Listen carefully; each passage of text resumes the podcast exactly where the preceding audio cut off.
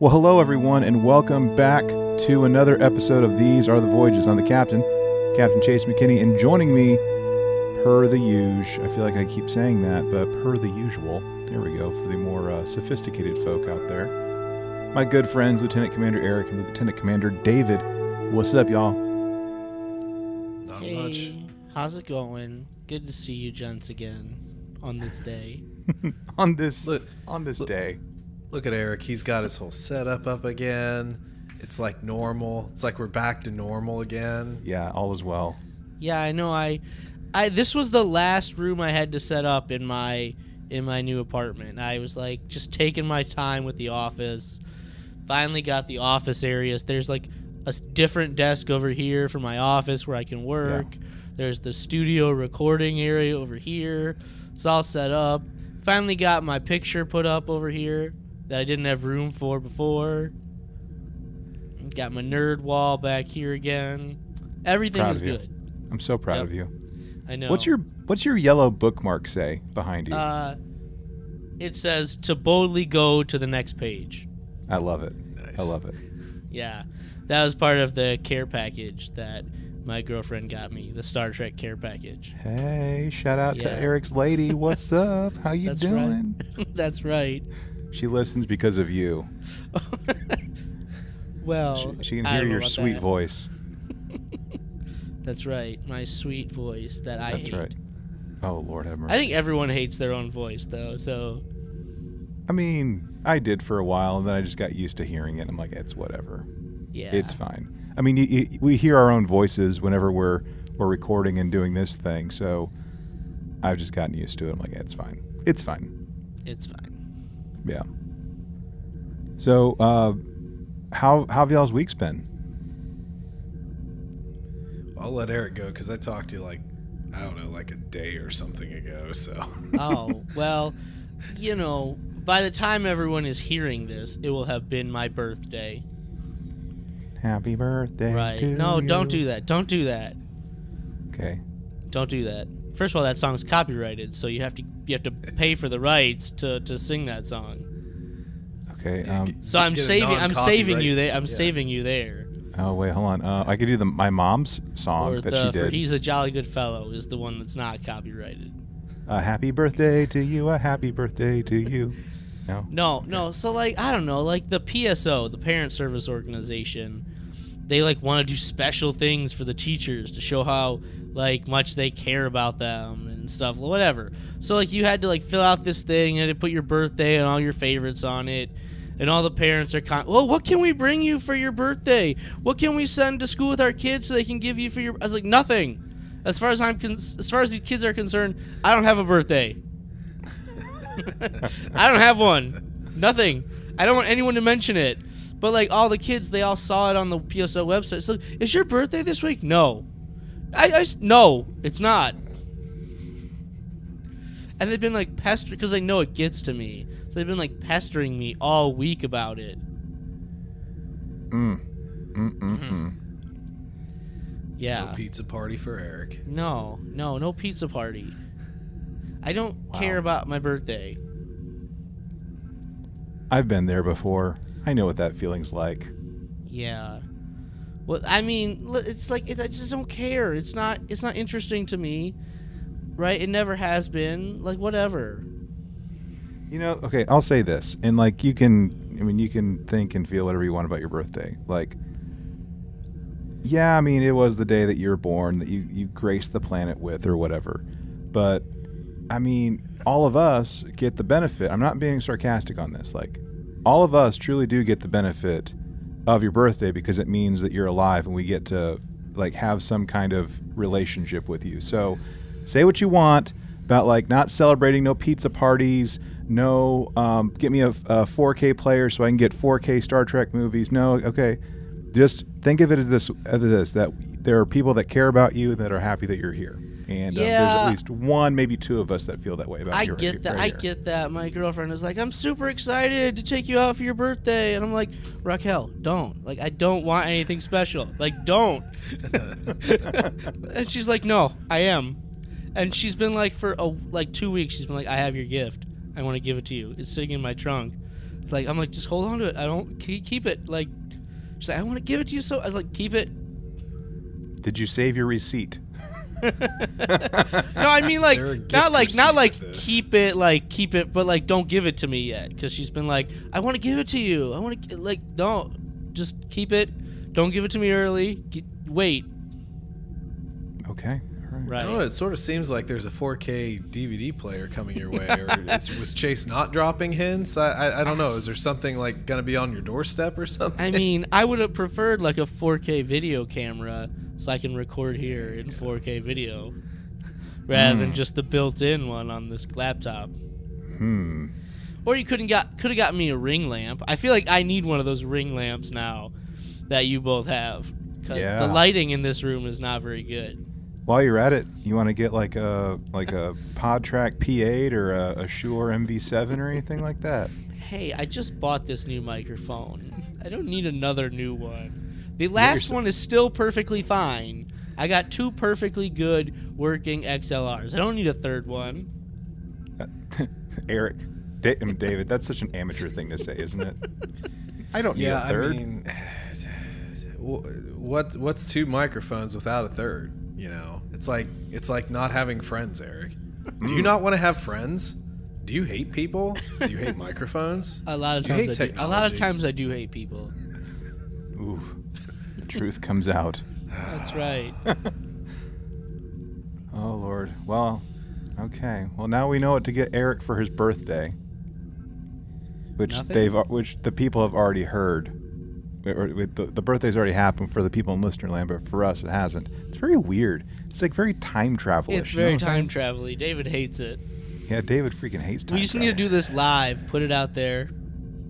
You want to just start doing these live, and then I can just save them and like still No. publish them. Because that way we need to do some editing sometimes. We have to be perfect if we're going live. oh, but we are perfect, Eric. Are we? We are perfect. I don't know. Okay, well, Anyway, what we have have to- to talk about right now is David's facial hair situation. We've already talked about that. Me and Chase like a day ago. yeah, we Oh, did. well, we talked about it. I we wasn't processed there. it. I, wasn't there. David there- is rocking was, like uh, the '70s porn stash over here. That's right. I I, uh, I was in a store uh, earlier today, and somebody said, "Man, you look a lot like Burt Reynolds." Is like, I don't know if I like that all that much. I'm not as hairy as Burt Reynolds, but um, yeah, no, it was it was like a workplace thing, uh, and the the terrible part of the story is so me and all these guys like yeah we're just gonna do this you know little mustache march and what happens? I follow through and then i come in i just look over and those sobs still have beards and my face is cold. And you know they're like oh i've got to go to my daughter's school and read a book and i didn't want to like look like a weirdo and oh i've got an important meeting this week. It's like right. So i'm i just need to grow my beard back and flip you off whenever Well- i see well, you. I well, mean you what need we to doing? shave the stash too, and let it all grow back together. Oh go with it. I can't go completely clean shaven. That would Yeah, just be terrible. That would be too weird. I don't like doing that. I, I couldn't do that ever again. Oh man, I uh, there was a, p- a time when, uh, like I was like hyper into, like screen accuracy as much as possible with like cosplays, and like that included the characters, and um, if they didn't have facial hair, I shaved it off, and I freaking hated it. You know, for the next you know several weeks, like that it was all growing back and everything, and man, Yeah, the it. most the most dedicated I ever did is I went as Heisenberg one time, right? And so I just shaved down to the goatee, right? hmm That's as much as I'm willing to do. See, I didn't call David an adult actor or anything like that. I, I called him a professional baseball player. I can see I can see that. Yeah. Like he like pitches for like the major like a major league team or something like that. Ra- Randy Johnson just called me the big unit. yeah. Yeah. Except you're not seven That's a foot double tall. entendre You're not for what Eric said too. seven foot tall Very and with, a, good. and with a mullet. No, no, not seven foot tall. too no bad. mullet either. Who who let? Who, I mean, who who was on the committee that was like, yeah, mullets are back? Like, how in the world is that a good idea? Our mullet's back. Oh yeah, they are. Oh, really? I Oh, only have seen one. All the men, women, the whole nine yards. That yeah, mullets are a thing. Uh, no, that's not. me. What's old is should not be new again. Eric, this is me. I am tying a bowline and I'm throwing it to you to rescue you from the rock in which you were under to pull you out so you you know more about it. Hey, I live in a bigger city than either one of you. Okay? Shh. I live in the seventh biggest city in this country, and I've not seen one mullet. Someone on the computer is like pinpointing location, pinpointing location. That's right. Enhance, enhance. Oh, oh, so that's where Eric is. Oh my. Oh my. Very cool. Very cool. Well, uh, yeah, I I went to a um, a hockey game uh, not too long ago for the very first time, and that was that was fun. Uh, they played the uh, the Buffalo Sabres, and uh, after the game, which ended in a win, uh, it was myself, my wife, and my brother-in-law, which was great. Um, had a good time with there.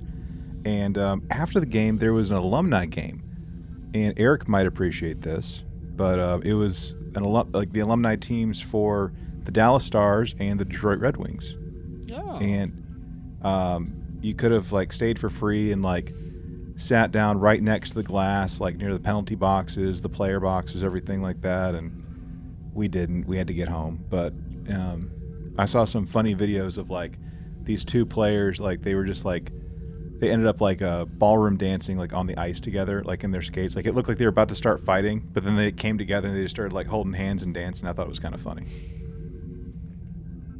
Not Star Trek related. No, not Star Trek. No, no, no. Anyway, you know what is Star Trek related though? Star Trek. That's the best segue I could do, y'all. That's that's just the that's that's all I got. I'm like You- scraping the bottom of the barrel. You this didn't show want to say does, Discovery, did This you? show does carry the name Star Trek. Yes, it does. Yes, it does. So, um, do y'all want to talk about this? I mean, Don't answer that. Let's um, let's let's talk about this week's episode of Star Trek Discovery. We're gonna be talking about Star Trek Discovery season four, episode eleven, Rosetta. And uh, so, if this is if you have not watched the thing, this is your red alert. We're going into spoiler territory. And uh, for all I know, this discussion could be all of about 20 minutes, but we, we will see. The guys are probably going to make it like at least 25, so it's fine. Yeah, I mean we stretch these things out a Oh, bit. yeah, we can we can squeeze at least an hour out of this. Wow. At least an hour, huh? Okay. Ah, knowing us. You know, the thing is, I don't know how you can sit there in your high and mighty chair in the partial dark, you know, you just face illuminated, looking all mysterious over there, Mhm. and sit there and say, Oh, yeah, I don't know if the guys are going to like this. When you're digging back through all the terrible ratings that you've ever given, and you're like, "Well, I don't know. I mean, maybe, maybe I don't. Uh, do should I give this one a terribler rating? I don't know." So, A terribler? A terribler. Terribler. Yeah. Love it. This is terrible. You could be Charles Malone. Ch- Charles Malone. Charles Barkley. Charles Malone. Charles.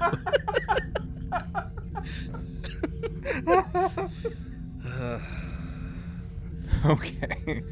All right. Well, last time on Star Trek Discovery, everything happened. There we go. That's that's the first minute of the show right there. I was kind of pleasantly surprised with how quickly they actually got into things this week. It wasn't like 14, 20, 30 minutes of pre-title credits, which was kind of surprising to me. It was like eight. Yeah. It was like kind of normal. That's a, Uh, I mean, the other for other Discovery, that's kind of normal. the other show that we watched today could teach this show a thing or two about how to do a teaser, and we'll you'll hear that eventually. Well, te- teach a show about how to be a show. But anyway, hey, a captain's log. Yeah. Uh, we got a captain's log. You know, th- I love a good sh- episode that opens with captain's log, stardate, whatever, whatever, whatever, whatever, whatever, point, whatever. Right? There's an extra six digit in there. Um, but still, long and rambly captain's logs. Probably some inappropriate things in a captain's log. Like, if you want to be like captain's personal log and put some of this stuff in there, that's fine. But I mean, this is not the first time we've had Michael Burnham putting too much feeling, too much emotion into a official ship's captain's log. She's at one point she's like, mm-hmm. "I've never been more afraid as a captain before." Like that doesn't belong in an official ship's record. You can put that in your personal log. She's like, "I hope we're not wasting our time by going to the planet. If we do, that could we would never be able to make that up." That doesn't belong in the ship's official captain's log. Put that in your own personal log. So yeah, we get a captain's log, but again, probably not the most appropriate captain's log. Yeah, it was um, stardate eight eight six five seven eight three point seven, and using the good old conversion thing, it is not in the thirty second century. This was this would technically be a thirty third century log, by the way. So in fact, it would be my birthday in the year thirty two sixty one.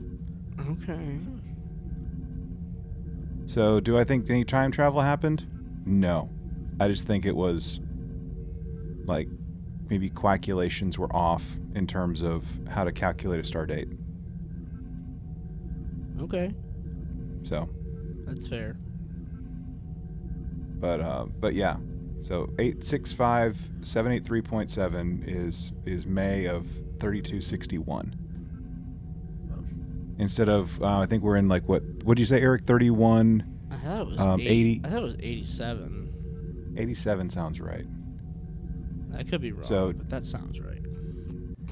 I mean, we're, we're I guess I guess I'm just like splitting hairs over the star date, but like we, I mean, if if y'all remember, which I know y'all do, um, just a few short weeks ago when we were in Prodigy, Janeway was giving her her training hologram log thing, hmm and like all of Twitter was like losing their collective mind, like, oh my gosh, you see how many digits there were? They're like in the twenty whatever or thirty something century, type of thing. So like people know how to do the thing. They know how to like track the stuff down, you know? So either this is like a red herring or we actually are in the 33rd century or they just didn't know how to do it. One of those. I those mean, a red, a red herring would be releasing it on Twitter, not in the show. I mean, I don't Right? know. I mean, why'd you red herring your show? It's I'm not I'm not going to answer that. Yeah, maybe you shouldn't. But hey, slow motion walking's in again. Oh my god, are you? Yeah. What was the point of that? Like, let's You know just what I had playing? walk. fill up time. steel. It's like, hey, can we fill up 50 minutes somehow? Yeah, let's gratuitous slow mo walk down a hallway. Close up on you, then. Close up on you. Close up on you. Wide shot. little little smoke out of the vents, Yeah, you know, that got- effects yeah, guy was coming the out. You know, it's like, well, I can't make paid. fire, but at He- least here's some smoke. He's got to get paid. Do you, does anyone want to want want to know like what I was thinking of whenever they were doing like the walk down the corridor? Moving in stereo by the cars. It was this song.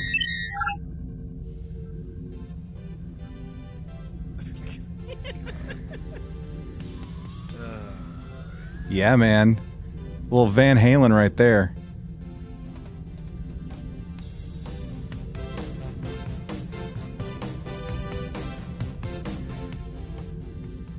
Okay, enough of that.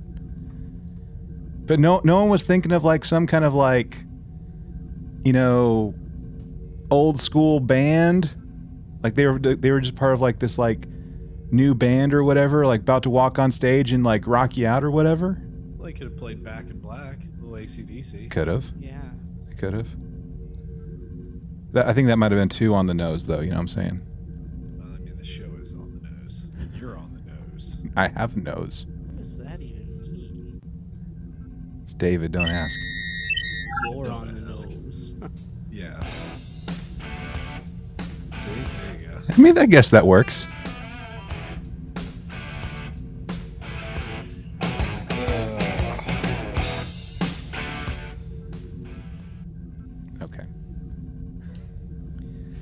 So we're going to a rock concert. We're getting in the tour bus, and we're about to go um, live from the new galaxy. Got it. Yeah, like um trying to find this here. Like I don't have No, keep going, keep going, I'll find it. Okay. So yeah, we're we're getting ready to we're, we're getting ready to go on this mission, and along the way, we have a brief little talking to of like, is that? Are you sure this is a good idea for you to leave? Present, you know, like the that President Rillak is having. Like, you know, shouldn't you know someone besides you go? Like, I know, I know you're like super awesome, and like you're a xenoanthropologist and a bunch of other cool things, but like your place is here, which I guess that's true. Yeah, but you know, she's from the Kirk era where the first officer and the captain went on all the away missions. Mm-hmm. Like I know we're not in that time anymore, but she's still from that era. Right. Right, and then of course we have Saru, who is the first officer, also holds the rank of captain, who is a freaking C-3PO of languages, like can speak over a hundred language like languages fluently, and can also sense all the things that might be going on, like that they're not even aware of, which we later find out kind of has a payoff, by the way. In a way, I guess. Yeah, I mean, I I think we've talked about it before. The the whole like really questioning thing is kind of a little old. But in the context of the show, although I don't think that there was a point in this entire show aside from when they said it that I thought, "Oh yeah, we only have 20 something hours left until Earth and Ni'Var are destroyed." I didn't really ever think that, but like in the context of that, if it were more present, yeah, I mean the president like asking, "Hey, do you think this is really a good idea? Like we only have this amount of time left. I mean, do you think maybe all of you should be going, or should we just kind of like, you know, send a few people, uh, the other people or whatever, because like we're in a crisis." Um, but the, the questioning thing does get a little old, and we even had the uh, uh, the general uh, from General Earth Ndoye. And Doye. you know she she even voices her kind of displeasure with this sort of decision as well which kind of feeds into a little later in the episode Yeah, that's what I wanted to talk about. Like, like, the, I, I, I mentioned this in my criticism of last week's episode is that the show is trying to say, hey, there's this ticking clock. Come on, hurry up. But, like, we don't see the 24 ticking clock to tell us, hey, you That's know, all we need. pick up the pace here. And, like, Mhm. it's just these episodes are moving so slowly that there there doesn't feel like there's any sense of urgency. But like, hey, let's send one crew to this planet. You know, maybe we should send another. We've got other science teams. We got a whole crew of scientists, right? Maybe we should go investigate these Dyson rings too. I mean, you know, doesn't have to be let's just send everyone here. Like maybe there's something over there we can look at too. That mm-hmm. seemed weird that they didn't want to go over there and look.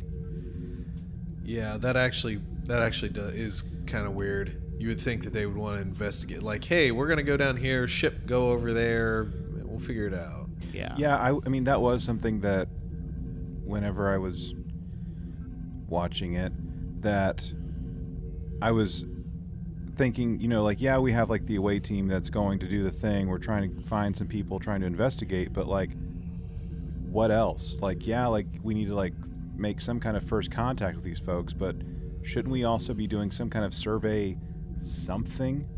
Yeah, it's like, with like just this park the ship here while we go do this real quick. We're gonna go on a field trip.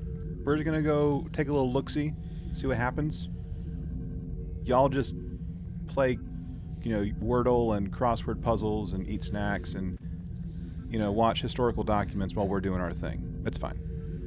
some words with friends Well, like I, want I want to talk about this here. This is what I said I want to talk about. So like they're gathering in the shuttle bay before they go on their mission and and the the one male representative of the first contact team, right? You know, it's it's President Rillak, President T'Rina, General Ndoye. There's the Ferengi, but I'm assuming it's a Ferengi male. But I don't know. We don't necessarily know because it hasn't said a word, and we haven't gotten any close-up look at the Ferengi. But it's there. Well, I and mean, then the lobes, the lobes are of, of normal size Okay, for, so- for a male. So, so maybe it is a male, right? But it's just it's a back it's background dressing. It's like it's like Larry back here, hey, Larry. Larry, right? Hi, Larry. Anyway, anyway, the the one male that has a speaking role, our scientist, I can't even remember his name, right? The um, Hirai. He's basically like, in other words, don't screw up this mission. And then you see that's when General Ndoye gives this look like, maybe they shouldn't be going on this mission, right? She's like, well, maybe they shouldn't, right? And then, but it's like, then the president later they have this this talk, right? While he's doing some 3D word puzzle, whatever, and basically she like cuss. She doesn't cuss him out, but that's essentially what she's doing, and she's like, stay on message. You can't talk bad about Michael Burnham at all because Michael Burnham is amazing. And to me, I don't know. I don't know if anybody else read it this way, but I read that as like the producers talking to us, the audience. Like, don't you dare criticize Michael Burnham because she's amazing, and you better just love everything she does, right? And don't you dare talk back because we know you don't like her only because she's a woman, and you better stay on message here. That I don't know. I read it that way. I don't know if anybody else did, but that scene really rubbed me the wrong way. And then later, I'm, I'm jumping way to the end of the episode, but they have their their debrief in the ready room at the end, and basically the scientist again is like, "Hey, good job," but it's like sarcastic, like he doesn't think anything came of this mission. And President Rook looks at it and gives him like the, "Bitch, what did I just tell you?" Look, and he's like, "Oh, well, but good job. Sure, I'm sure something will come of this." Like, and then he walks out of the room, and I don't know if anyone notices, he like hunches over and almost like curls up and walks out of the room almost like a dog like that's tucked its tail between its legs. And I, this all really rubbed me the wrong way. Like I, I hopefully I'm not like maybe I'm reading too much into this, but I was really Hmm. like upset by all of this. I, I mean, I, th- I think that it, it seemed a little weird. From my standpoint, it was like he was he was being honest from his own point of view, and the point of view is rather bleak. I mean, you've got DMA hurtling towards home. You've got an alien species that we can't we don't know how to communicate with. We we don't know. Uh, I, I don't actually. I'm not quite sure. It, it felt like in the beginning they couldn't like penetrate the barrier or whatever that these things live in or whatever. Yeah, the, Maybe the I'm- hyperfield, they can't get inside of it. Yeah. yeah, that's that's what I thought, but then it seemed like it wasn't a problem anyway.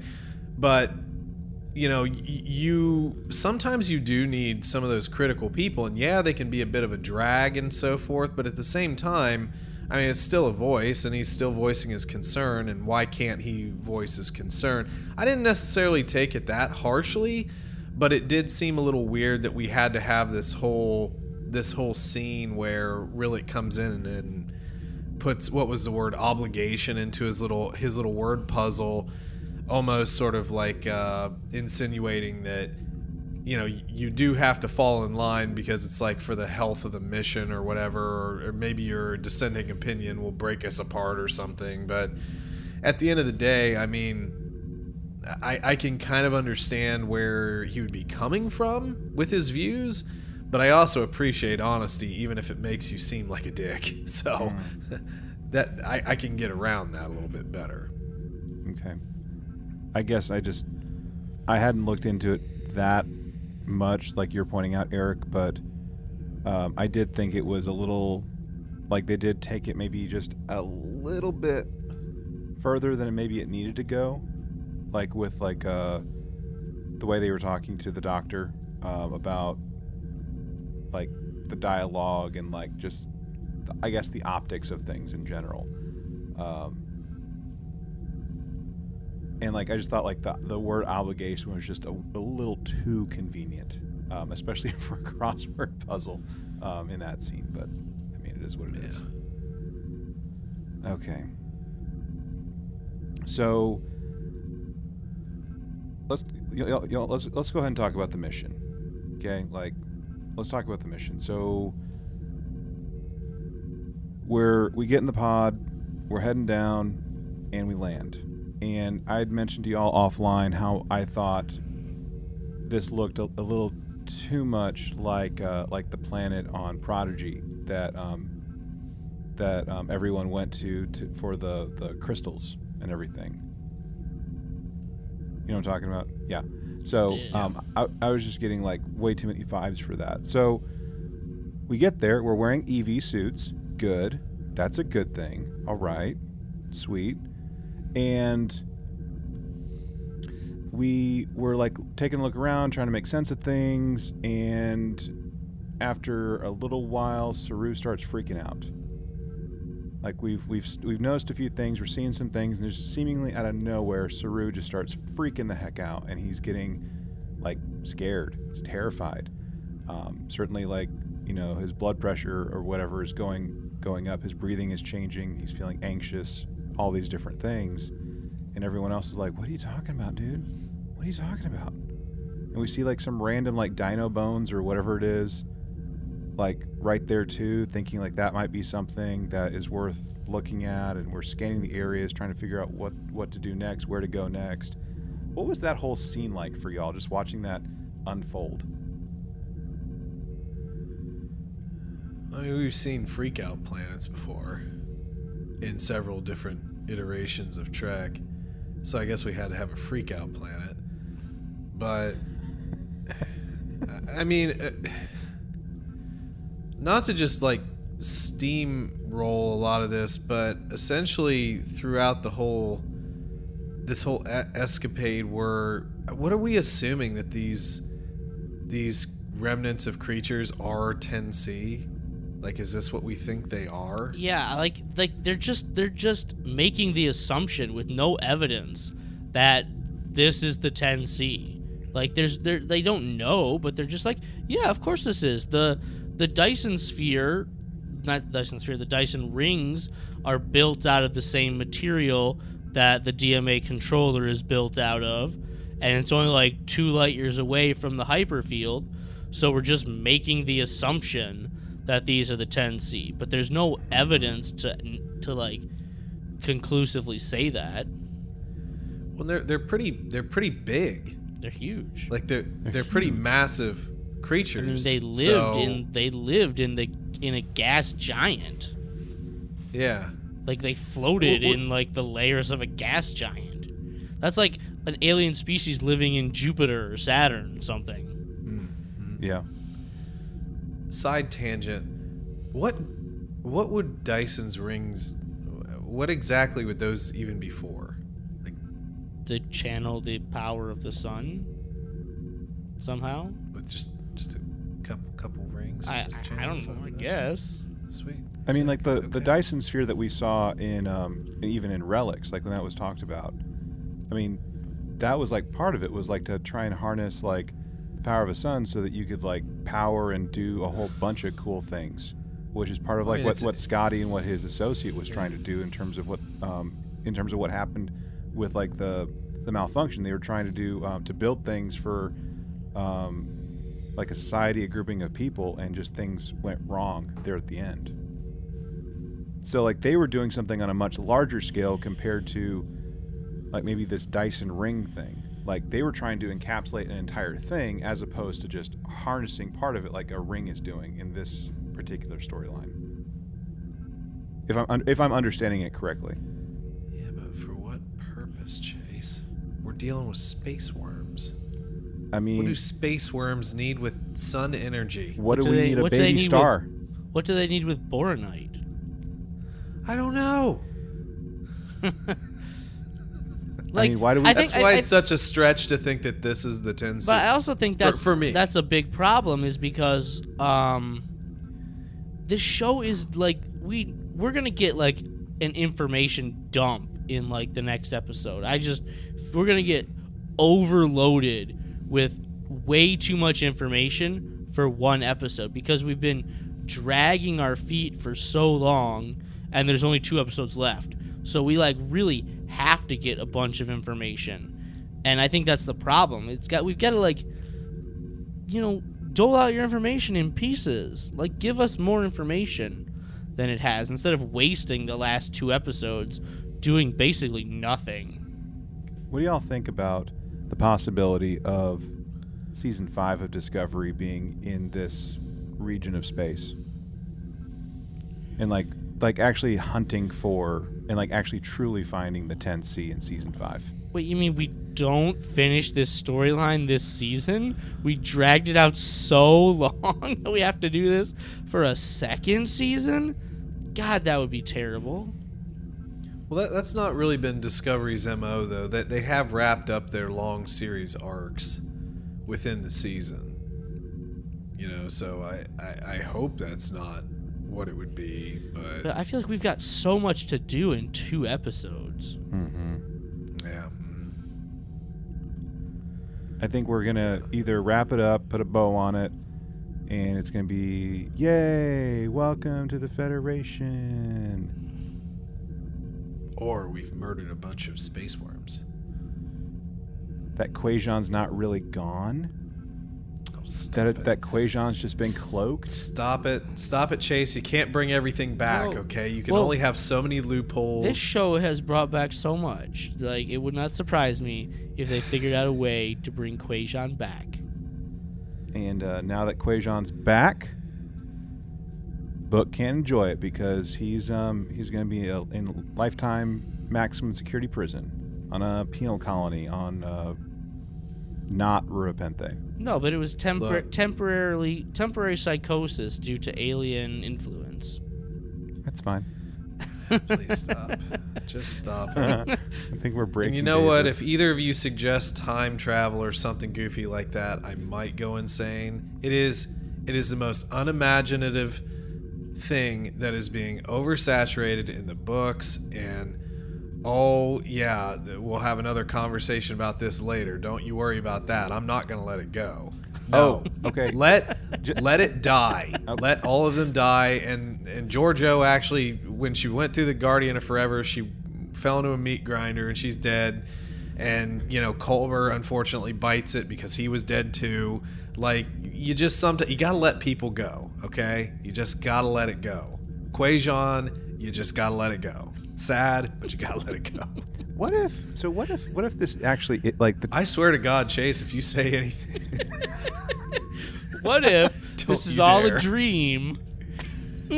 just wake up? Oh yeah, and what? Yeah, Some benevolent entity shows up and snaps his fingers. No, no, it's done.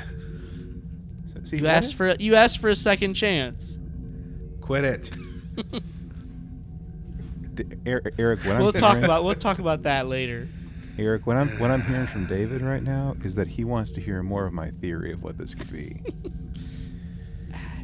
No, come on. Yes, the space worms slingshot their way around their sun.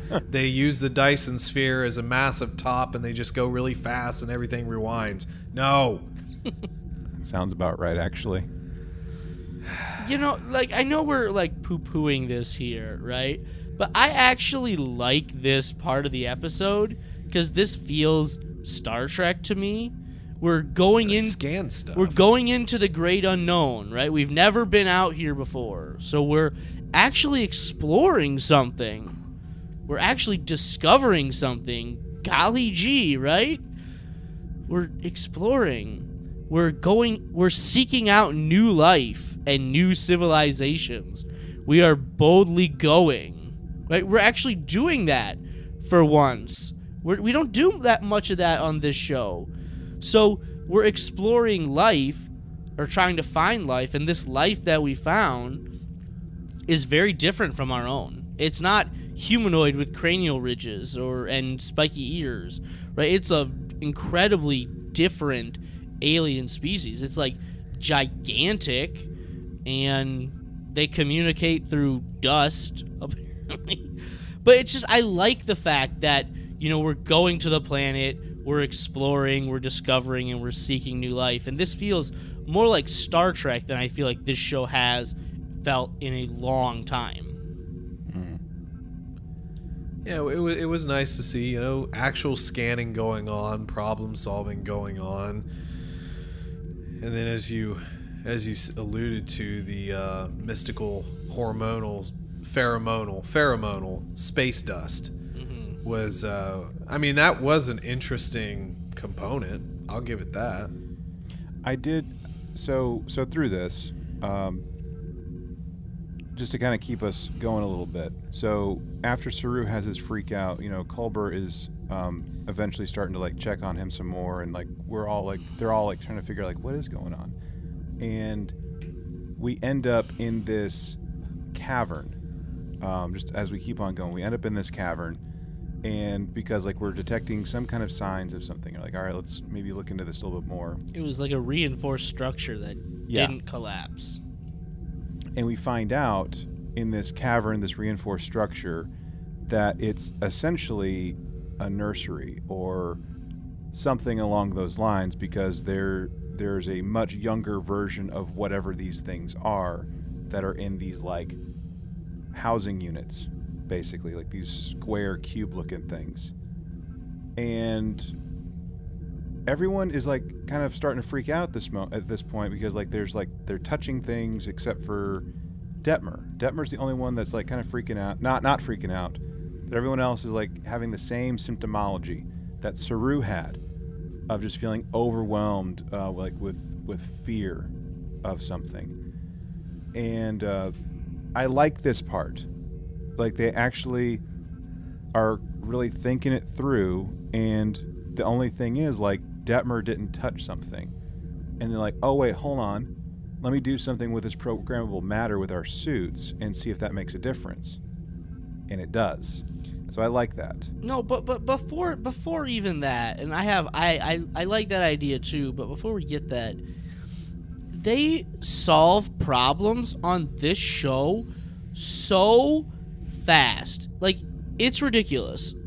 Okay, here Michael Burnham's like, the, oh my god, we're all freaking out. What's the difference? Oh wait, could it be the dust? It's like she instantly thinks about it, and she's right the very first time A couple episodes back, you know, we're, we're when we found out the DMA was like mining equipment, she's like, wait, what if we scan the area for missing particles? It's like she thought of that right away, and her first thought was correct. In the very first episode, hey, look, the butterfly people, they're they should have shot us by now. What's wrong with them? Oh, wait, I know what it is, and I can fix it immediately. It's the first thing she thinks of, and she does it right away in the Choose to Live episode. Hey, I can fix this ship, this alien ship that I've never been on, and I can fix it like that with no issues. And I have a problem with this that they're able to just do things so fast and so quickly and always come to the right answer immediately. Like that's not science to me as far as I'm concerned. Like Data and Geordi, how many times did they be like failed the first time? Let's let's work on let's bring in that let's bring in the team, let's huddle up, let's think this through and then let's figure it out. And this this is not science to me as far as I'm concerned. And other characters in this episode do the exact same thing. They're able to come up with a solution or an idea just like that without even having any thought, and it's always right.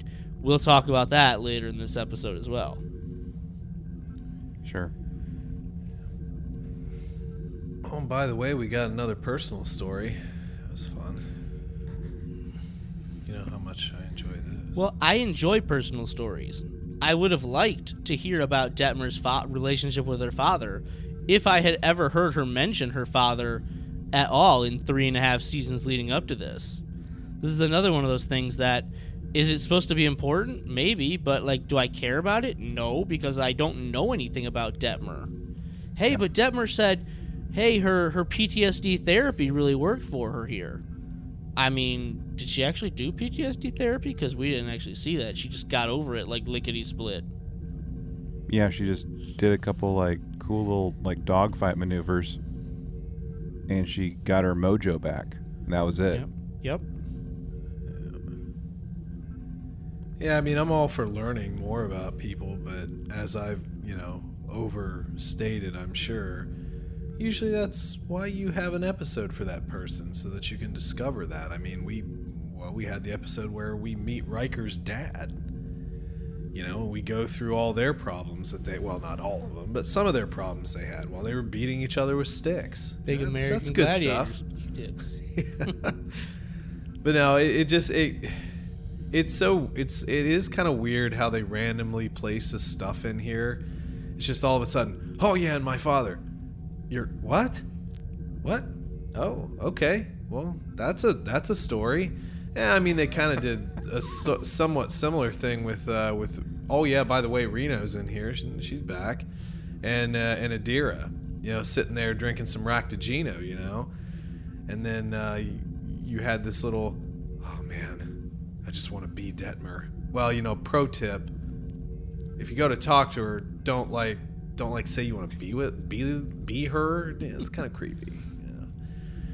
So it's just so random how they place this stuff in, and it gets weirder later on in the episode with all the thank yous. No, but you know what? No, thank you. You know what? No, thank you. You know when it gets weird is like Detmer shared a personal story, and apparently she feels bad about it, and so like they're they're on the shuttlecraft leaving, going back, and she turns around and says, "Captain, I'm sorry if I let my personal feelings interfere with the mission."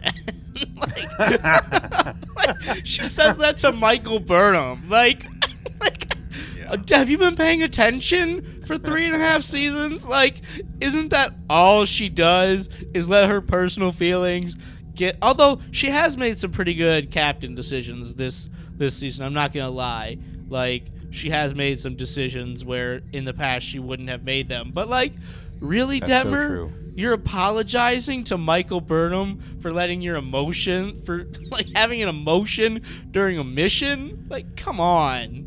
Th- Now, like, like that, who- that being said, though, that I mean that is something that we've seen out of characters just in general, where they'll they'll kind of start to apologize, you know, for maybe something that's affected them during this, because that's a very kind of human response, sort of like I'm sorry, I didn't mean to be, uh, you know. Uh, a stick in the gears, you know. I, I wanted to be, you know, solid for everybody. So, you know that that I get. But yeah, you, when you're when you are saying that to Michael, that's that's kind of a contradiction Yeah. in terms a little bit there. It's like, well, it, it's fine. This is a feely ship, you know. We, we, we, we get to feel these things here. We're family. Hey, so they when you're so they here, keep you're telling family. I was us. thinking that. and then you just get a breadstick thrown at you. That's right. You don't need That actually- dust when you're family. Uh, Yeah, because if, So 'cause if you try anyway- and apologize, you know, freaking Michael Burnham's gonna bust you back to ensign. You know what I'm saying? yeah. Yeah, but let- let's talk about this dust, this pheromone dust, right? So it, they're freaking out outside when they run into the dust, but then they touch the dust inside, and it feels like love, and it feels safe. It's like Yeah, man. it's like being wrapped in a blanket of pure joy. That You sounds see what I did somehow familiar. there? like being wrapped in a blanket of pure joy. No, but like, okay, so this feels like love, and this is a different emotion, and this is a different hydrocarbon than the one we found outside. And so, hey, they care about their young, this species, and they have emotions. Hey, we learned something about them. And then Saru's like, but how does this help us make mm-hmm. first contact and communicate? And Michael was like, I don't know. It's like, it's like, oh well, yeah, we're learning this and we're getting to feel our feelings, and we know they this 10C. If we're assuming this is 10C, they feel feelings too. But how does this actually help us? And everyone's like, I don't know. Maybe it doesn't. you know what I was thinking? And, I was I'm like, did we just waste another episode to learn nothing? The thing that I would that I was thinking this is maybe a little random, maybe not, but I I was trying to think like, what if, like let's say like there's like some random maybe humanoids or whatever that come to Earth from like some random other galaxy, and they're trying to do the same thing. Like they're trying to like track us down, trying to be like, hey, stop whatever you're doing because crazy stuff's going down. But instead of finding like psychedelic drugs that make you feel happy or scared, they just find dirt. And they're like, here's some dirt. This must mean something. Let's do something with this dirt. But then not only do they find dirt, but they find goose eggs that are like somewhere near the water, right? And they're like, I don't know what this means, but there's a nest because, I mean, they care for their young here. Like th- th- these people that live here, they must care for their young. Like that's what I was thinking as like we were going through this psychedelic drug, like the, the, these like, like like this is Molly. We are talking about freaking Molly in this episode. I was about to say, there's somebody on that ship that's like, oh, and it's the Ferengi. I feel a business opportunity coming on. this is called love. Just slips you a little tablet. This is called love. Try it out. Thank me later. Here, have a little love spice.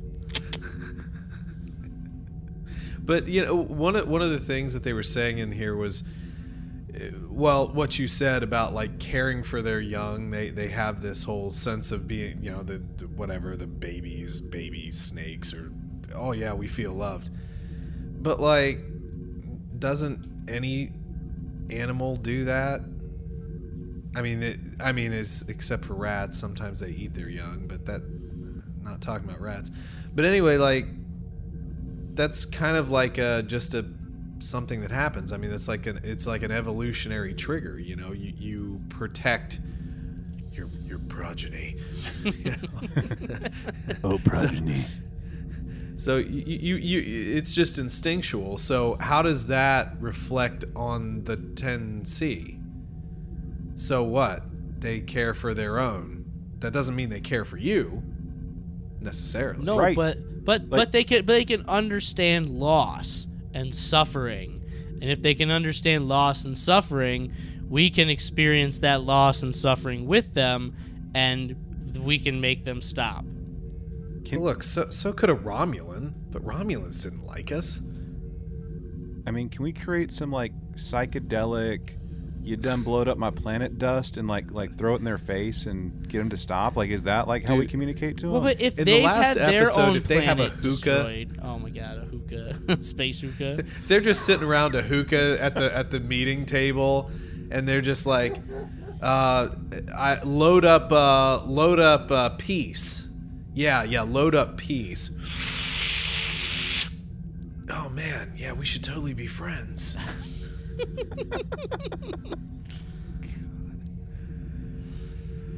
Yeah, but like, like, i- like, is this like this dust? Is this something that is like created by this species, or is it like something that's like on like, like, the spice in Dune is created by the sandworms?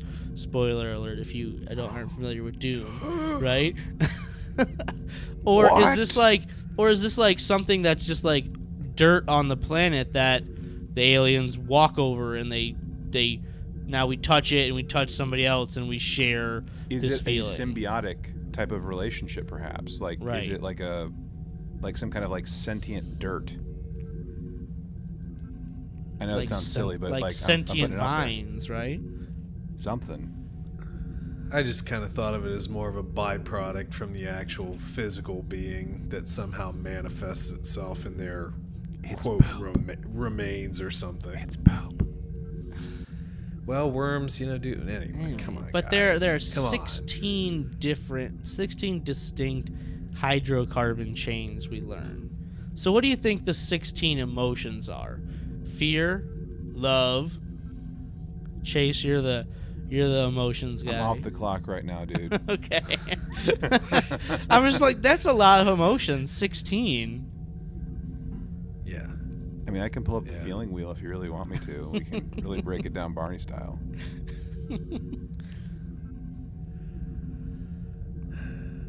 I mean, anger anger is something that is anger is considered a secondary emotion.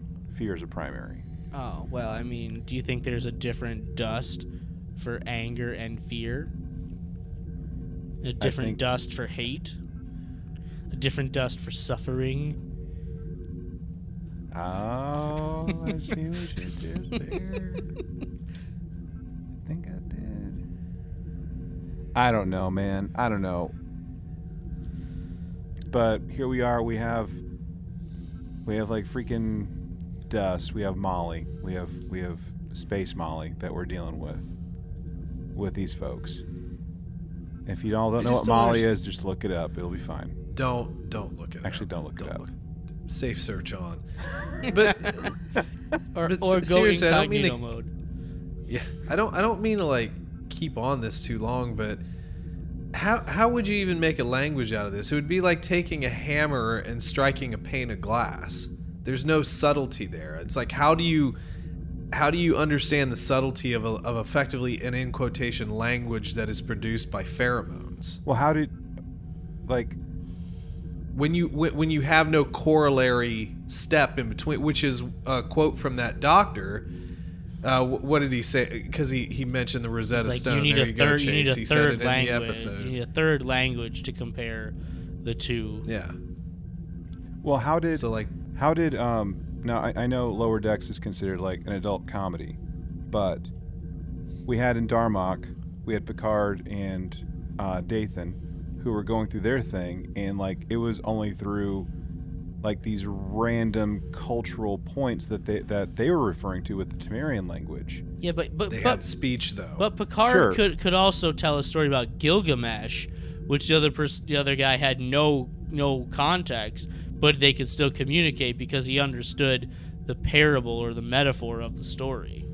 But I guess like where I'm going with this, like especially with like the lower decks thing, is like yeah, you can you can use like these parables, these metaphors, these analogies all you want, but at some point between the episode Darmok happening to when we see um, Kayshon. Kayshon, thank you, like the universal translator is somehow able to make it happen, and like he even makes a comment like, "Oh, my translator's on the fritz" or something like that. Okay, I get it's a comedy, so like let's just like set that aside for a second. Like we're we're taking metaphor, analogy, and parable, and we're we're programming it into this.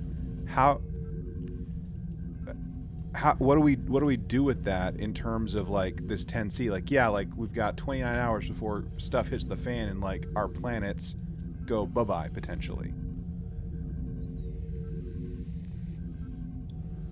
Yeah, I mean, my, my point though is is that I I understand sort of the the correlation between you know what had happened with with Picard, but there was still speech. We're dealing with at this point without knowing anything else. We don't know that there's any speech. We only know that there's a chemical process. And that chemical process, how do you understand the subtlety of a chemical process? Because effectively what they have are 16 different potential emotions how do you convey like so what are we doing mixing a little love with joy to make peace you know what i mean like how do we say agreement in chemical Or, You know or what I mean? how do we That- that's- distinguish that's between different types of love?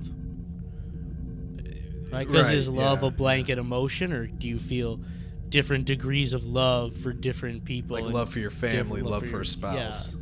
I mean that Yeah. go like like eros, agape, filial, stuff like that. I mean, it's it's an interesting premise. I just don't see how, with as little time as we have left, how that is supposed to come together with any sort of sense of understanding from an audience standpoint. I, That- I that- don't think I don't think it's going to. I think we're going to be very underwhelmed and disappointed in these next two episodes. As long as it's not someone crying or yelling. Yeah. Well, Please. well, but like like bring that up. la- at this point last year, we learned that the universe was destroyed because of emotion, right? Somebody who felt bad emotions. And now here we're at another point where the universe is on the verge of being de- destroyed, and all we have to go on are emotions. Wow. I see what you did there, Discovery writers.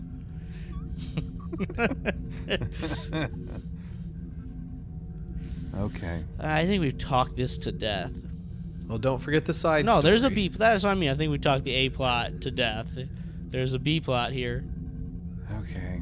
So all right. so we need to we need to like Book and, and Tarka also want to be there basically when Discovery gets there with all these folks, and we gotta hitch ourselves on a magic carpet ride along the way, but we can't let we can't let our girl Zora, thanks Zora, know what's up.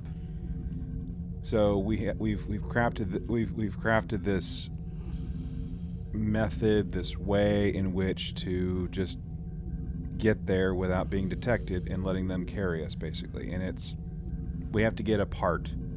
Oh, we had Basically- to put a patch in. Yeah, we have to put a patch. We have to do a part. We have to do we have to do some like engineering type of stuff, and um, that means, you know, they have to sneak aboard and go do something. Yeah, yeah, but even before that, even before that, like, like book is like, we should we gotta try to follow the discovery and get in there and Tar and like, like, Tark is like, you're right, and I have this huge plan to do it, and it's just like the perfect plan. He's got every detail lined up, but it's like he comes up with this so quickly and just off the cuff. And to me, it didn't look like he was planning this at all, but he was just able to come up with this huge plan. And he knew everything to do right away. And he knew they had to be on the discovery to do it. And it's like you can't come up with these ideas so quickly. Like Michael Burnham, you can't do it. Dr. Tarka, you can't do it. This is not science. I had a big problem with this. He knew everything to do instantly. Yeah. And he just, hey, look, I've never had a chance to really study Zora, but I know how to create this device that will make us invisible to her. Yeah, I part of me thinks like Zora is just playing along. Like how could you not know that someone is like poking around inside you for crying out loud? Well, we had an entire episode where Zora was overwhelmed by all of the information that she was collecting. And one of those was like the oxygen consumption amongst the crew. Okay, yeah, you can hide from sensors, but can you hide your oxygen consumption or eh, or your CO2 output from a super advanced sentient computer? I don't think so yeah. maybe I'm reading too much into that, but I, I just feel like Zora should have known that they were there. Especially when like Book at one point uses the like, the comm at the very end to like call Ndoye, and then when Tarka freaking kidnaps like Reno, like no one's gonna notice that your chief engineer is missing. Yeah. I know that's jumping way to the end, but That's fine. I mean, there really I don't feel like there was really that much that really happened with this storyline. They they were crawling around in Jefferies tubes, spying on stuff, well, I working mean, their way to do the patch. Book And along the way, we talked to Ndoye like, "Hey, be nice. If this doesn't happen, we'll do it your way. If, if it does work, then just you'll support me, basically." Yeah, but like I feel like there's some character growth from Ndoye here in this moment, right? She was so gung ho about we can't we no, we're not making first contact. We're just to attack the DMA. And and she was all for that idea, but now she's like she's coming around and she's seeing that diplomacy is the right thing to do and and Book and Tarka's plan should only be the backup now, but that diplomacy has to be the first option. So I think we don't we shouldn't brush over that. I think that's important here. Especially when I was really hard on the Ndoye scene in that episode like way back like before the break where she the one representative from Earth was the first person to say shoot first ask questions later. Not a very subtle point the show was trying to make. And so now here that there's a softening of that. Sure. This is a this is a, probably a really dumb thing to point out, but there had to have been like some kind of change in costuming. Because if I don't know if y'all remember, but like whenever um, Stamets and Culber were in their quarters, and uh, I think it was one, of the times, and Culber was no sorry, um, Stamets was the one that was um, upset initially, like with Tarka, like Tarka's not listening to me Um, he's not sharing ideas with me. He's like taking his uniform off and he's like hanging it up in like the coat closet or whatever. And he pulls off like the the the center piece or whatever and like zip, unzips it. I could not get that out of my mind whenever I'm looking at Reno's uniform where the centerpiece was split. Like that should just latch over. It shouldn't be a split latch. Yeah, I feel like she's just. She, it's like she's got the top, the top button undone of her shirt, right? That's what it Right, looked but- like to me. Yeah, but that's the thing, Eric. Like that piece, that like that, I don't even know what it's called. Like that center brooch, basically, that should not have been split in half because like everyone else's, it's a full, it's one complete piece that just snaps over. That's that's what I'm getting at. Okay. So I mean, I'll leave it alone. But I just felt like she was Well, going no- for the no- casual. nothing's ever look. quite standard in this show, though, is it? So I guess different so. shirts, different shirts, different undershirts. If I'm in engineering, I don't want extra bits on my uniform if I can help it. I'd rather just have one that I can yank off if I need to. Do we even know if she's in engineering? I mean, we never see her. She's either drinking coffee or jerky licorice. or licorice or something. She's doing something. It's not black licorice this time, is it? Probably is. Well, one thing though, just just to uh, just to give my, you know, hey, Tarka could have been a tweedly mustache bad guy. I almost thought that like he was just going to like disintegrate her, like he would turn evil in that one point to finish his mission. And now you know absolutely that he's not. Hmm. I mean, we've kind of already established that, but I mean, I don't want to think evil stuff here, but like you're doing this clandestine stealth mission and you've just made a huge mistake by taking one of the crew instead of just making them disappear. Yeah. Okay, I got it, y'all. I got I got it. I know how we're gonna we're gonna keep the freaking 10C galaxy in Star Trek long term. You ready for this? Just hear me out. Hear me out. We're going to create this technology, right? And think of like a swimming pool. It's going to be like a standing pool of water that we're going to like place like in different points Uh, like either on planets or outside of planets in like you know in orbit or something. And we can call like some of them like super. Maybe maybe others not so super. And we can go through it and it'll be like a stable wormhole to where we can get from one point to another without having to worry about being electrified you know like we're going to the barrier it'll just be like instantaneous travel you know what i'm saying You mean like a gate of some sort? yeah like a gate like a gate for the stars you know what i'm saying like Mm, Well, uh, listen. Galaxy Gate? Well, listen, in that show, you know, that we won't name, there's a ship that travels from our galaxy to a different galaxy. And it only takes three weeks to make the trip between galaxies.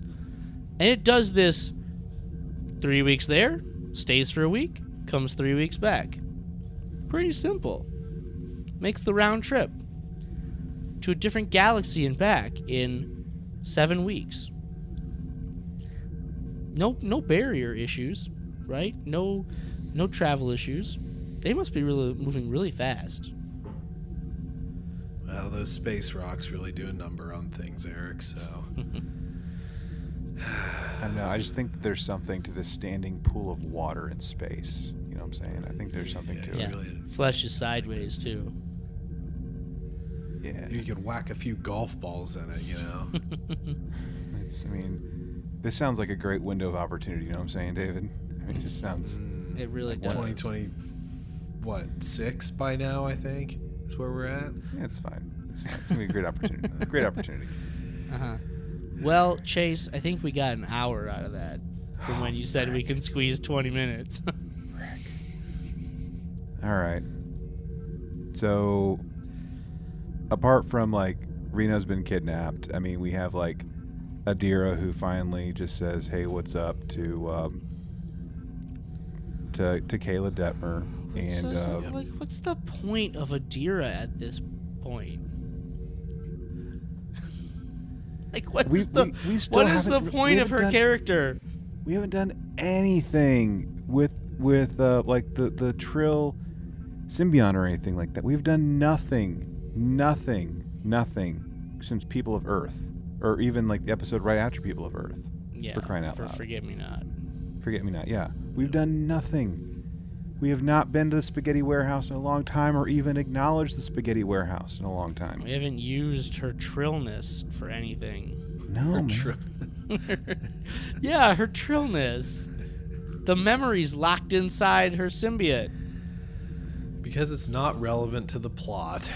Well, and It's then we, dead- and then of such course we dead have like you know Saru and T'Rina like wanting to go like on a stroll and like that'd be nice and like the guys standing by the locker like oh my gosh did that really happen yeah cool they're going on a date yeah am I driving or are you driving like who's mom who's dad who's who's driving them on their date like that's totally the vibe that I got anyway And then I don't know. I guess Michael Burnham invites Culber in for some coffee, and I don't. I don't even remember what they were talking about. But that's. I feel like that's so how where the episode ends. This is Well, so just good. Col- Culber not being okay. Oh, okay. you know. So, which we kind of all saw coming anyway. yeah He's been having trouble for a while.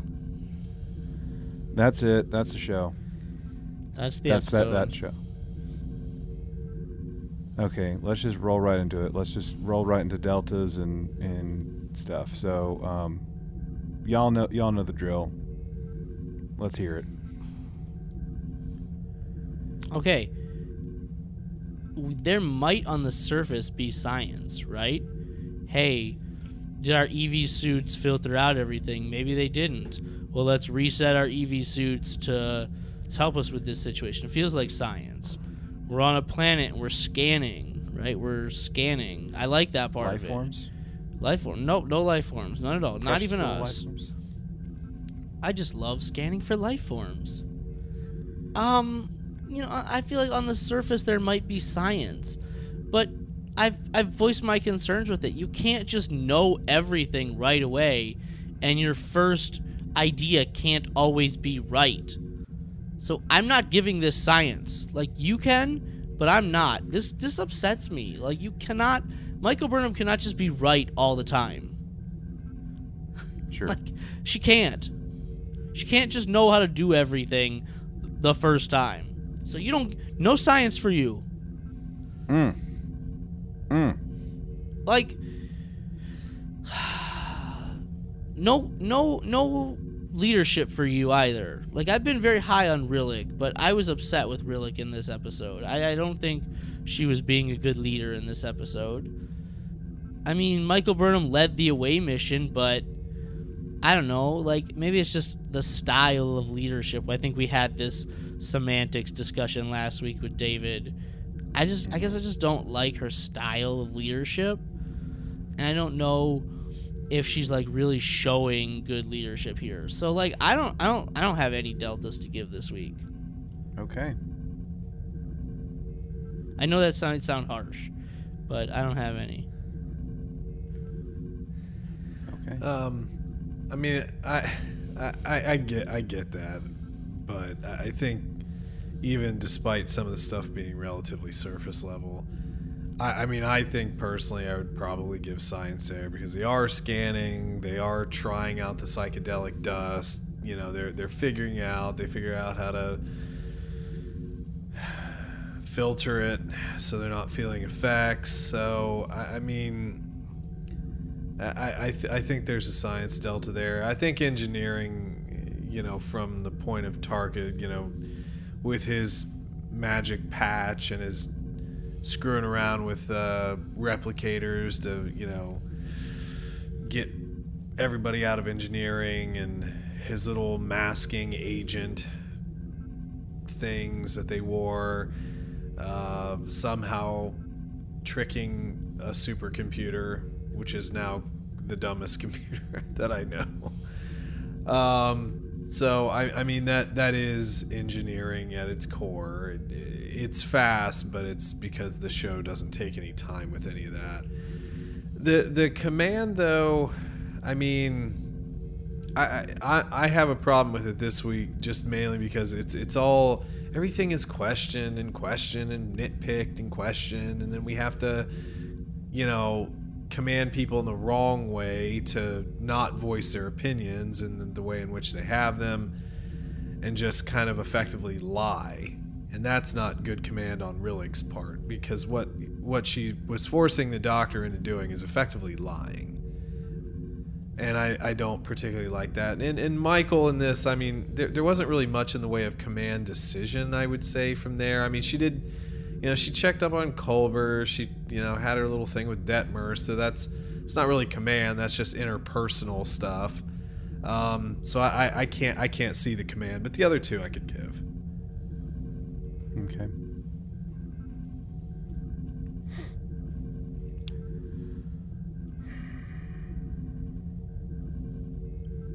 Um, I guess like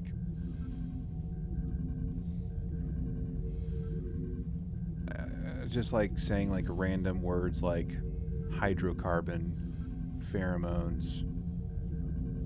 Um, that's a bone over there of a something or another. We're wearing our EV suits.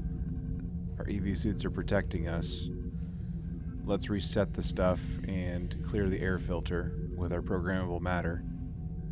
Um, I guess that's as close to science as I'm going to to give it. I think I think that's that's there. Um, engineering, it's like kind of there. It's kind of not.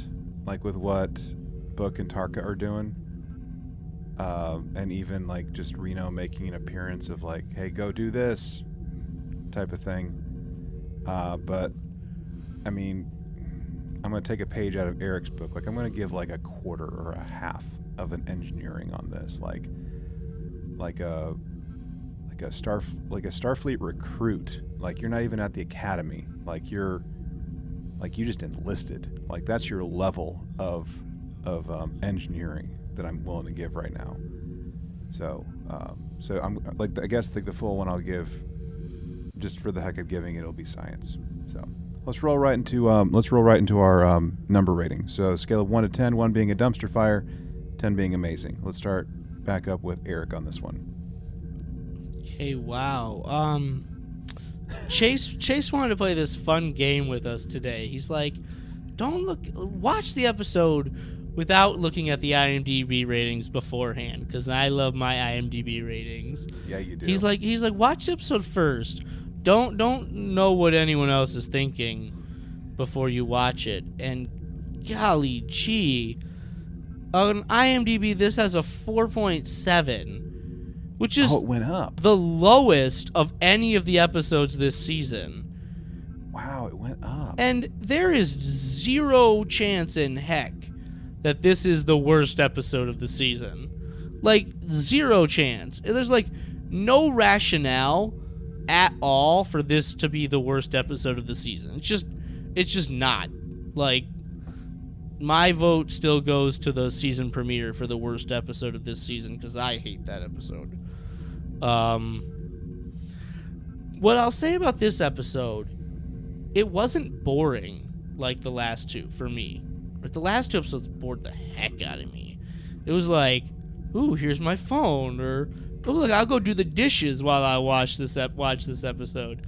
And you know it's bad if I'm going to wash the dishes instead of watch the episode. But like I was actually interested in this episode. I really was. Like this felt like a Star Trek episode.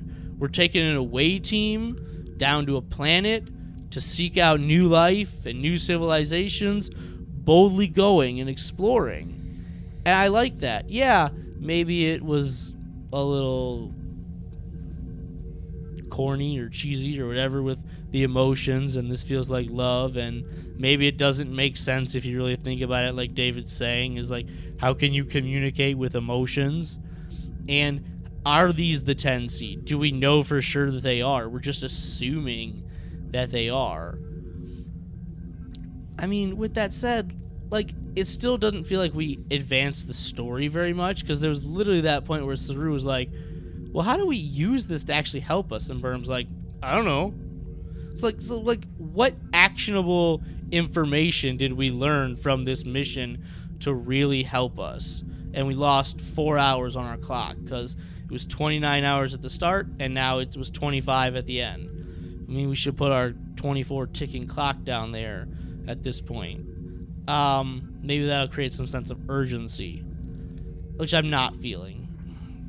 The following takes place. hmm Between Stardate, whatever, whatever, whatever, whatever, whatever, and Stardate, whatever. On the day the DMA is trying to destroy Earth. Yeah, on the day the DMA is headed toward Earth. No, like, is this a great episode? No, certainly not. Is it the worst episode of the season? No, absolutely not. Am I gonna flame this episode with a rating? Absolutely not. But I, I don't know. The way Chase has been talking, I think he might. like this is better than than the three episodes that have come before it, in my opinion. And I gave those a 5.4, a 5.4, and a 5.9. I, I mean, this is probably on par with like the examples as an episode. And I gave that a 6.5. I'm looking at my rating for there. So why not? I'll give this a 6.5. Wow. Okay. Go ahead, David. Chase's wheels are turning. he's, he's trying to justify his 3.2. uh, anyway, so yeah, it, it wasn't near as bad as you know some of the last couple episodes have been. Uh, there's, you know, although the ideas come quick, the the science is quicker, the engineering is something, and we dive way too deep into interpersonal one-off stories that don't advance anything nor do they connect with anything that's really going on in the episode necessarily. So it, it, it's it's an awkward show. It- it's been awkward for a long time and it just continues to kind of go on that train. And my biggest problem is the sense of urgency. We have you know, I think at the end of the episode we were at like 25 hours, I think is what Yeah. they said at the end. Yeah. 25 hours before your potential home planet and Ni'Var are destroyed by this new, bigger, more powerful DMA. Look, if that's going on in any other series, there is no way people are having a chit chat in the rec room. There's no way that your first officer, captain, and leader of Ni'Var are going on a flippin' walk in the arboretum or in the, the, the holodeck. That's what they were doing. They're, they're going walking in the holodeck. Look, I, I, I don't I, I don't care. It's just it's not a natural reaction to the pending doom that you are potentially looking at because you have nothing. You have nothing right now. You don't have a language. You have pheromones. You have chemicals, which is all well and good. But as Eric has said and Chase said and I've said, we have no idea if this if this is the 10C. We have no idea if we're going to show up to you know 50 foot long worm people in a Dyson sphere. We don't we don't know what's going to happen there. So they could have done this realistically and it all for naught. I mean, they'll be blasting pheromone guns at everybody and they're like looking at it like, "What what are you doing? What why are you why why are you spraying us? Is, are you attacking us? Should we attack you now?" So I, I was intrigued by the episode because it was it was a bit more interesting. It felt a bit more grounded. Not necessarily fully Star Trek for me, but still a little bit more grounded in, in kind of the roots, which I appreciate. So, and, and I don't want to like flame it either. I, I kind of came in with a score, so I'm just gonna give that. I, I'm I'm gonna say six point two. Man, I'm gonna be the monster tonight again, aren't I? You're a Well, monster. you've- You're a monster. I think you've been given the last few episodes the lowest rating. I have. and apparently it continues. Goodness. Oh, big shocker there. Okay. So the score that I was coming in with is not apparently the score that I'm going to be giving, because I'm going to have a lot of lot of explaining to do if I do that. So I guess I'll be a little bit more generous than what I was originally going to do. I was before the credits even rolled, I was bored. I was so bored. And by the time like after we you know, we we walk on stage and we get ready for our concert and we we travel to the the place with where, where all the spice is and everything like that. I mean, I was excited. I was enjoying the fact that we're actually doing like away mission kind of stuff, that we're doing the Star Trek thing. But then like it just was like losing me. Like, really? We're we're we're we're gonna be like super cheesy and like we have like this impending doom and everything like we've already been talking about. And i was just having a, just a really hard time like enjoying it because like yes we're doing star trek but it was just like i don't know it was just like a like a miss for me in terms of like the execution. And um I think I was more interested in like what was happening like with Book and Tarka than I was with what was happening on this planet. And like the Book and Tarka thing was like almost a non-issue with this episode. I mean like three or four scenes, maybe five scenes total. And like that's that's what I was more concerned about uh, than than this. And then like even like watching like when they were in this the the the cavern, like the structure and everything, like I was just thinking like this looks like um like uh like Prometheus um or like Aliens or something. Like it just it felt like it was something out of like one of those kind of movies. And even like some of the floating things in the background just reminded me a little too much of like the Ba'ul um, at times. So see, my last three ratings have been 4.2, 4.7, and a 5.6. Okay. I as I think um, the gent said, like I I did go back to one of my my absolute least favorite episodes to see how I rated it. It's not as bad as what I rate. Okay, my new rating is not gonna go lower than what I rated all in, which was a 4.2. I rated my least favorite episode of the entire Discovery season so far has been um, Unification 3, which I gave a 4.5 on that apparently. So, after the guys talking me off the ledge this week, I'll No, jump. Jump chase. uh, you don't want me to jump. I'll piss people off if I do that with the, that rating. Do it. No. I'll. I guess I'll give this a.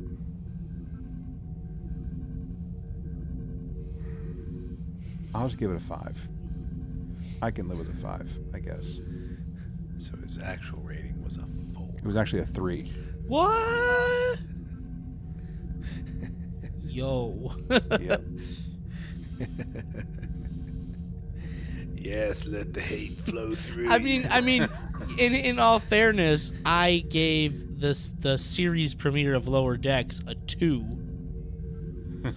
like you know, the very first episode of Lower Decks, that episode Second Contact, that's a two out of ten as far as I'm concerned. Gotcha. so there we are. All right. So this week's ratings: um, Eric gave it a six and a half, David a six point two, and I gave it a five. With uh, all our scores combined, um, that the average rating then for Rosetta is a five point nine. Yeah, not not very quality. But it's also so far it's the highest of um, of since it's returned. Yep. So 4.9 for All In, 5.1 or 5.2 for Rubicon, 5.8 for Galactic Barrier, and now 5.9 for Rosetta, according to our ratings. So, Yay. okay, before we get out of here, we got to take care of something that is very important to Eric, That's right. and that is the Twitter I poll. live vicariously. All right, here we go. The Twitter poll. So, you know, I do these things, right? Like I, I go out there and I'm like, hey people, like let's let's let's get some answers, right? Let's let's talk about the important issues. So here's the here's the the thing I put out there. Since Star Trek Discovery has uh, crossed over into another galaxy in search of the 10C, if you could choose to have someone from a galaxy far, far away lead the mission instead of Michael Burnham, who would it be? The options were Obi Wan, Ahsoka, Din Djarin, or Han Solo. Okay. I mean, So what say I mean, you? Din Djarin is a loner who wouldn't lead the mission, and I feel like he would be a terrible leader. Who doesn't want it, right? okay. Um, Han Solo is a hothead, right? I feel like the only choice is Obi Wan. He's the one that is, he's on the Jedi High Council, right? He's a leader. He's level-headed. He's the answer. I mean, Ahsoka, Ahsoka's a leader too, she got though. kicked out of the Jedi Order. She is no Jedi. She's not a Jedi. So that episode entitled "The Jedi" was false. Mm. Mm. What say you, David? I mean, look, it's obviously Obi Wan because Obi Wan is the best Jedi. Why is he the best Jedi? Because nobody can kill him. No one. He choo- He chose He to didn't die. choose to live. That's right. no, the guy the guy is unstoppable. He's beaten everyone who comes in front of him. He's he's just OP, despite not being OP. But in, all seriousness, no. O- Obi Wan was a great character because he was kind of seemingly a bit of an everyman. You, you could see yourself in Obi Wan as opposed to everyone else because he, he's a sarcastic dude. Mm-hmm. But he was also the best actual leader of all of them because Eric, as Eric pointed out, you actually kind of have a list of loners, and then there's Obi Wan Kenobi. So I was mainly thinking of like I don't want to stack this with Jedi, so let's pick like two Jedi and two like rogues, No, essentially. was- yeah, no, it's good. They're good names. I'm sure they tripped up multiple people who were wrong. Mm. Should we get to the results then? Yeah. yeah. Okay, here we go. Coming in in last place with 0% of the vote, Din I Djarin, mean, otherwise known as I mean, Mando. I- that's understandable. Coming in at third place with 10% of the vote. That's not how the how the force works, Han Solo. We'll use the Force. That's not That's not how it works. sanitation. All right. And now here we go. Our runner up. Second place with 30% of the vote. Ahsoka.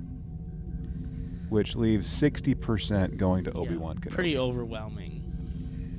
Yeah, there you go. Guys, I have no idea how we pulled off this much time recording.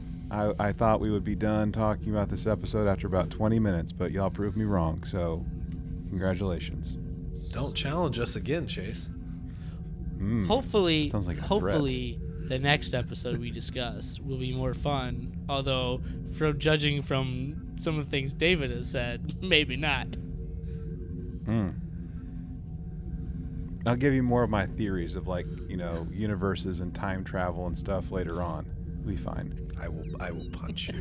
He will. You have to come down he- to Texas no, and do that. He will pop out of the screen like the girl in the ring, and he will come after you. By the way, Chase, there's a videotape on your doorstep. Don't uh, you know? You, you could watch it, but you'll only have seven days. So Ooh. Ooh. That's not Seven terrifying at days all. was a, That's fine. seven days was a good sci-fi show. take us home, Chase. let's let's let's go. Let's get out of here. Let's let's let's get in our shuttlecraft and get go home. Let's get out of here.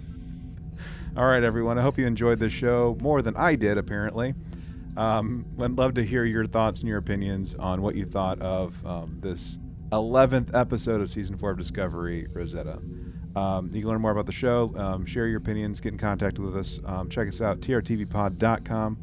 Uh, learn about the show um, and leave a comment in terms of stuff you'd like to see later on um, in terms of like content that we're producing. Which, by the way, uh, if you haven't listened to our episode on No Man's Land, uh, David and I recently did um, a brief review on that, uh, the audio drama. Um, so that's up right now. That was the last episode that came out. So check it out.